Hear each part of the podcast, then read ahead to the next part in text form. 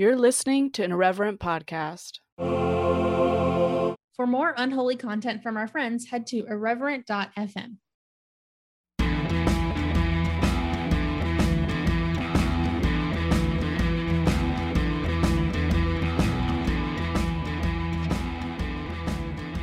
you hear me? Okay, great. Good morning. Um, do you ever wake up and think, I'm gonna take a nap later? I'm gonna fall asleep.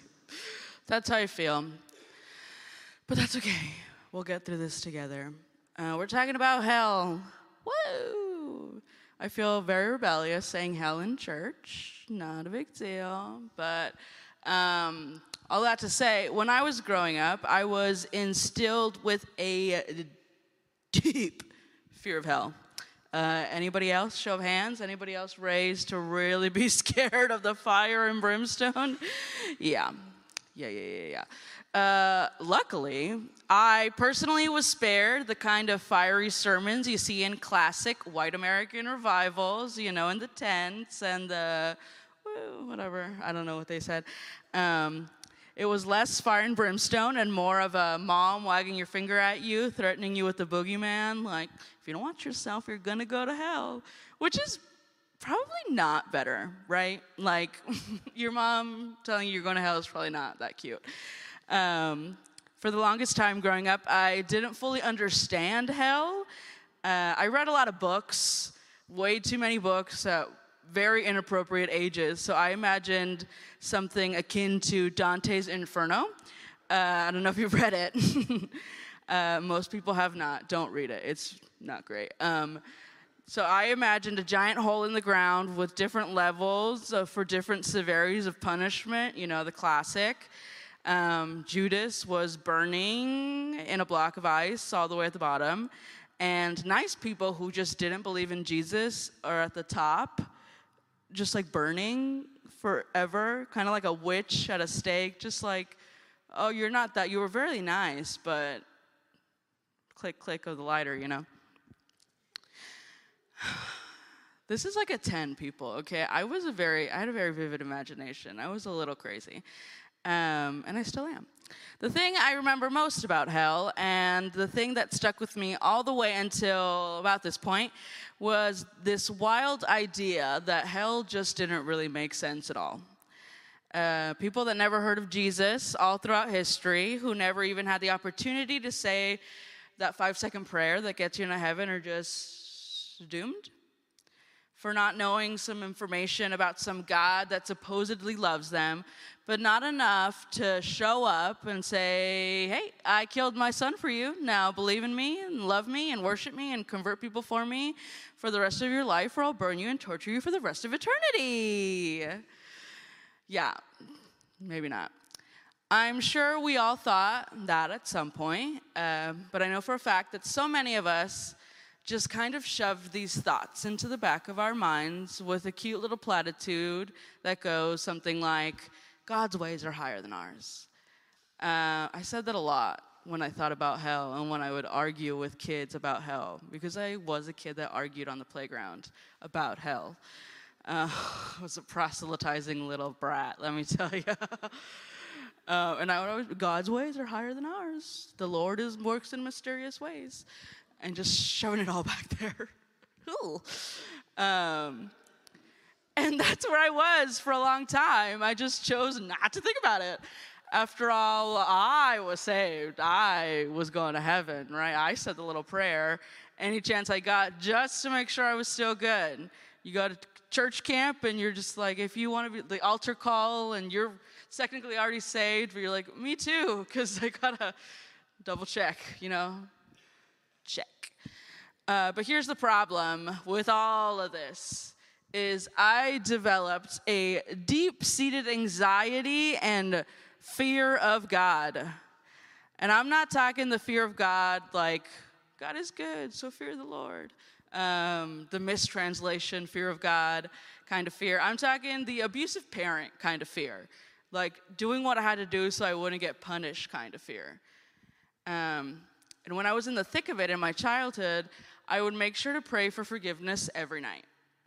And it was less like praying and more like begging, if I'm being honest. I would beg and beg and beg that, that God would forgive me every single night before I fell asleep so I wouldn't go to hell and so I wouldn't be left behind in the rapture.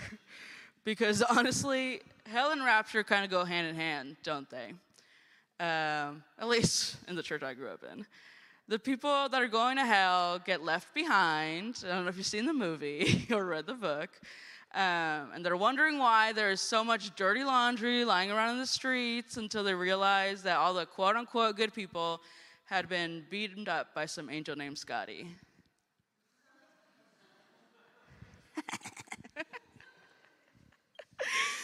the rapture was the scariest part for me. Uh, the deep shame that I felt when I thought about what it would be like if I were to find myself stuck on earth while all my friends and family were parting up with Jesus was unquantifiable.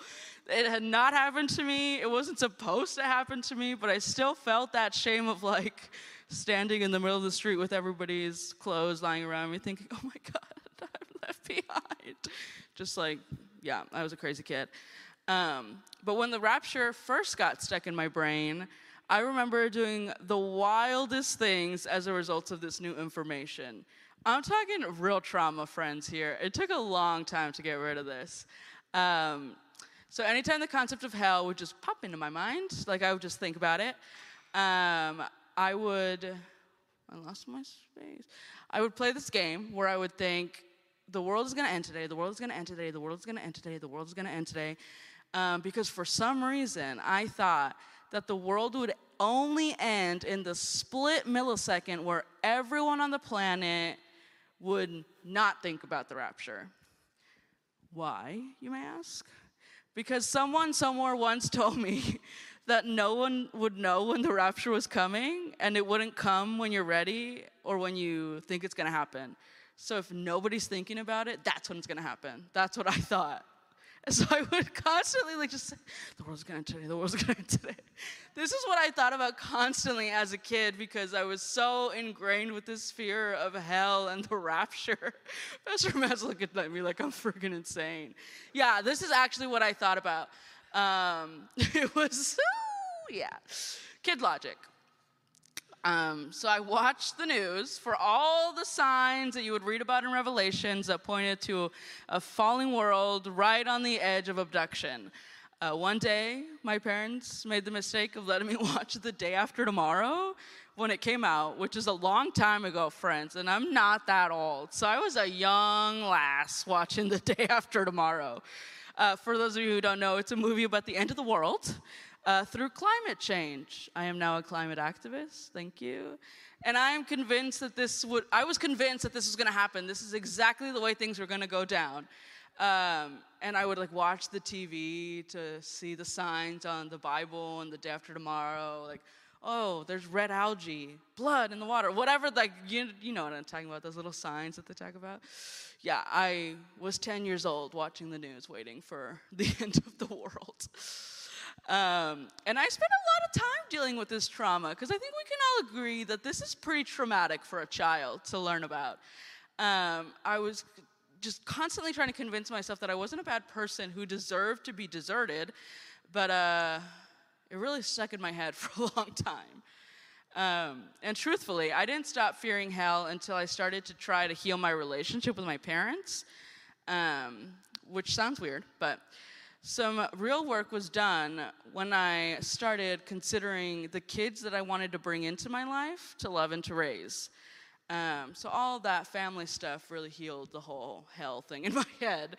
Um, and all of a sudden, like a giant brick in my face, it dawned on me that if I, a measly little human, couldn't think of sending any of my kids to hell, the kids that don't exist and that haven't bugged me yet, but still, you know, concepts.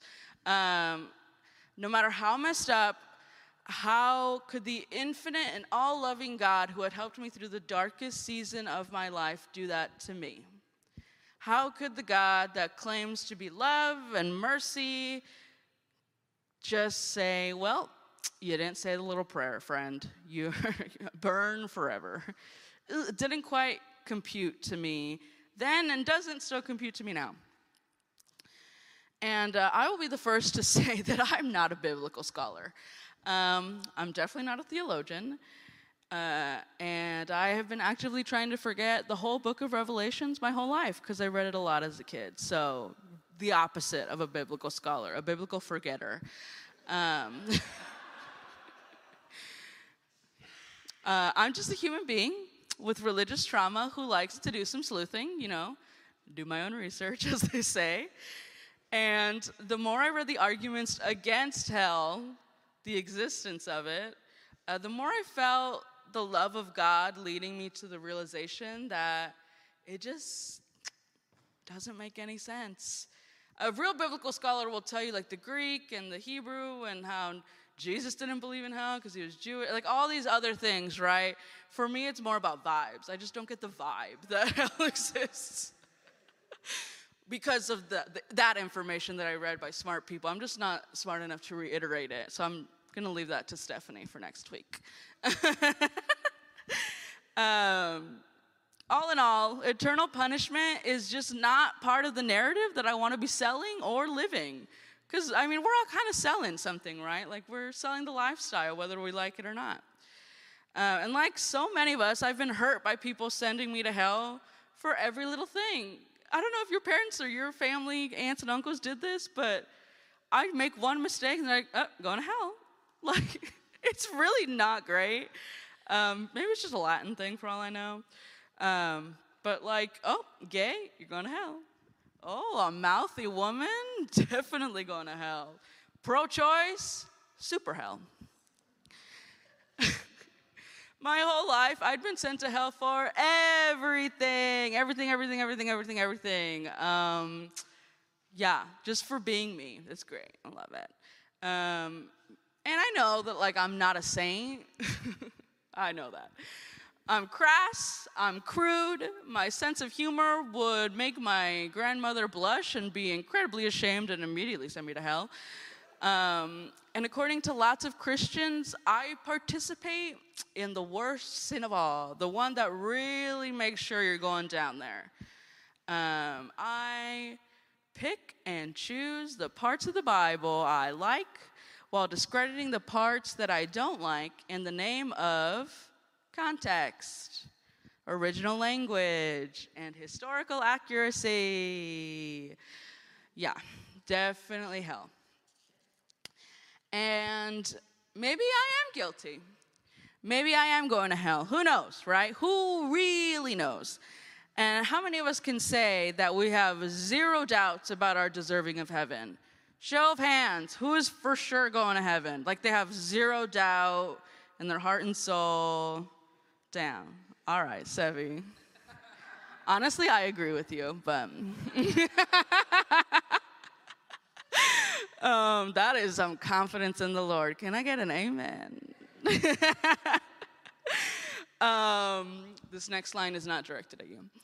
Uh, I hope all of us, because otherwise we have some other issues to address in our congregation. But there's only one of us, so issues averted. I don't know much, uh, but I do know that the general theme of this whole belief system that we claim to subscribe to is love. Uh, I feel like I only preach on love. I only ever just tie it back to that because it's the only thing about Christianity that I care about. Love your neighbor. Hippie Jesus, love. Um, another idea that will send you to hell, if you ask the Baptists. Let me tell you, hippie Jesus. Um, love has been perfected among us in this, that we may have boldness on the day of judgment. Because as God is, so are we in the world. Have you ever thought about being bold on the day of judgment? like what that means. Like you're just walking up to God like you're me in church saying, I'm here. I don't have that kind of boldness, so I don't know about having boldness, but here I am, picking and choosing the scriptures that we're focusing on today and using it to my own, make my own point. You know, like every religious leader ever. Uh, let me walk you through a little experiment.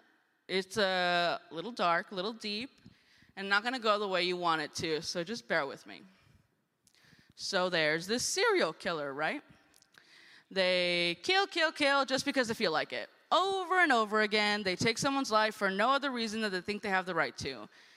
And yikes, that serial killer definitely de- deserves to go to hell. Um, right? I think so. Uh, well, this killer gets caught, goes to jail, finds God. They can't kill anymore, I guess, so religion seems like the next logical step in life. They said the little prayer, and now they're going to heaven, right? Forget about the lives they destroyed, the families they ripped apart, and the sheer panic they put their communities through. All erased. Cool. How many of us are totally cool with this story? How many of us are super chill about Jeffrey Dahmer in heaven? Because that is his story. I know a lot about serial killers, and he did find the Lord in jail. And I don't believe him. Not at all. But this is where we make a left turn in this story. I would venture to say that everyone in this room had the potential to be a serial killer. Yes, I'm calling you all serial killers. You could have been born with the itch, because it's like a little brain plug unplugged. Uh, you could have lived a terrible enough life to break you down to the point of wanting to kill somebody, or you could have just been a big fat meanie. I had a different word in there, but I was told you can't curse in church, so.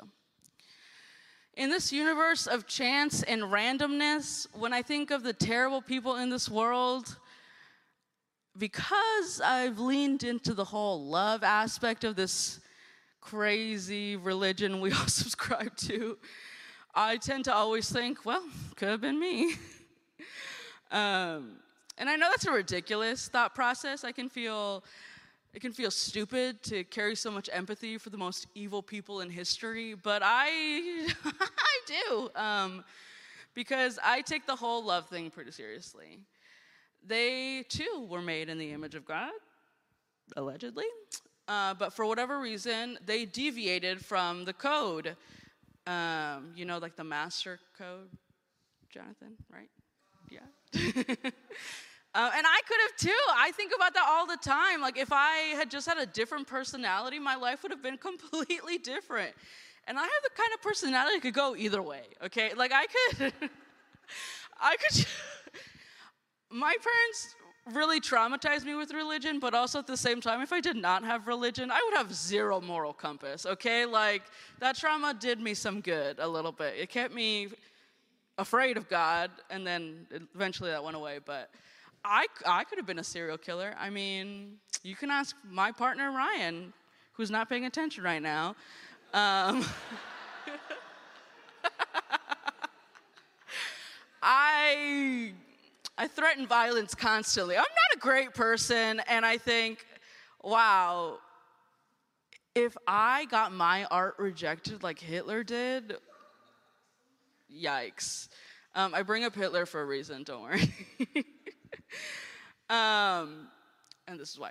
It's probably just me, but I don't find any comfort in thinking that Hitler is burning in hell. That doesn't bring me any like joy. Well, sometimes, but not always. Um, I would like that for be to, to be the case that he is rotting in hell for what he did to the Lord's people and general people, um, because he was a colossal douchebag, um, to say the least. But I don't feel like heaven is less of a place because he might be there, if that makes sense.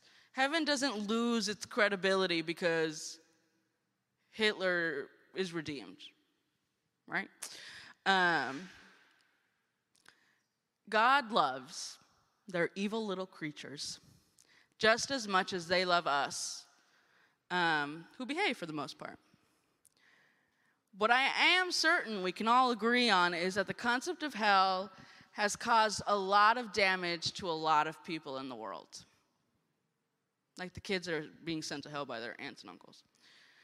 At last year's Pride March, uh, we gathered a group of homies and we all went as a church and it was fun. It was great. It was a great time. Um, but we saw a handful of protesters standing on the sidelines of this joyous occasion full of laughter and love and celebration and uh, They were telling people out loud on speakerphones, really annoyingly, that they were going to burn in hell for being gay. Um, and I'm sure in their heads they're probably trying to save people. But here's my question How can we make people feel love and loved if all we're peddling is fear? So let's go back to the verse, right? Because this is a church and a sermon. There is no fear in love, but perfect love casts out fear. One more time. There is no fear in love, but perfect love casts out fear. And personally, I cast out fear from my life a while ago. I decided that instead of focusing on hell and trying to make people scared of ending up there, I was going to do everything in my power to try to make people feel like they are loved in the cosmic sense of the word. Whether they believe what I believe stopped being the catalyst for my desire to make the world a better place.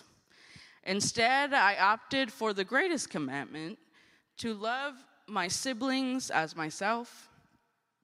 And I just can't do that if I fear for myself and my eternity. God is love. God is a personification of perfect, everlasting, merciful love. And while justice seems to dictate that evil should be punished, I wholeheartedly believe that this idea is just part of our human understanding of the great universal plan. Sometimes I like to watch people suffer for the pain that they caused. But I just don't see a God of infinite love being able to do that to so much of their beloved creation. Like, can you imagine, like, what a twisted person you'd have to be to torture your own children as a human being, let alone God? All right. Uh, there was this Sufi mystic named Rabia Basri, I probably said that wrong, sorry, who was said to have been seen running through the streets of her hometown with a bucket of water in one hand and a flaming torch in the other. She told people that she was on her way to extinguish the flames of hell and burn down the gates of heaven so that people would stop loving God in the name of punishment and reward and instead love God just because they are God. Wow.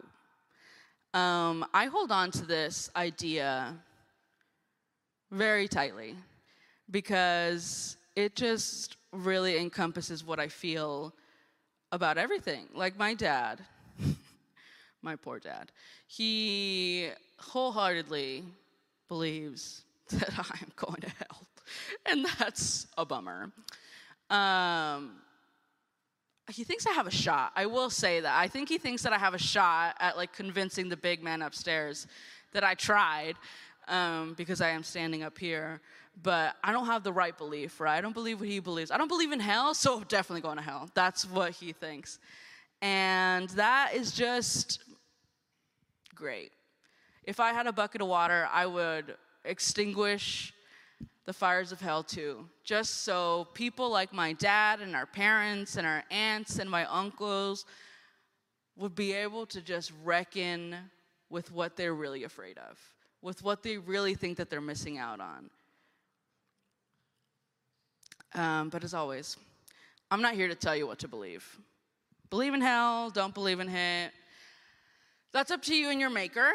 I'm not your maker, and I can't make you do anything. But what I am saying is that maybe it's time we stop focusing so much on the idea of punishment and ignore the potential reward to make sure we're really doing what we're supposed to be doing while we're here on earth, bringing heaven down here with us. And I don't think we can do that while fearing eternal damnation the way we have this whole time. It's obviously not really working out for us, friends, okay? Like, it's not. Maybe instead, we should focus on making sure that humanity feels worthy of the love that we all already don't think that we deserve. Those who love God must love their siblings also. And shocking, friends. No one feels loved when they're being damned to hell. No one can know the true depths of love when they're busy waiting in the shallows of fear. And if you needed permission from somebody to let go of that fear of hell, I'm here to give it to you. Let it go. Think of love instead. Abide in love. Abide in God instead.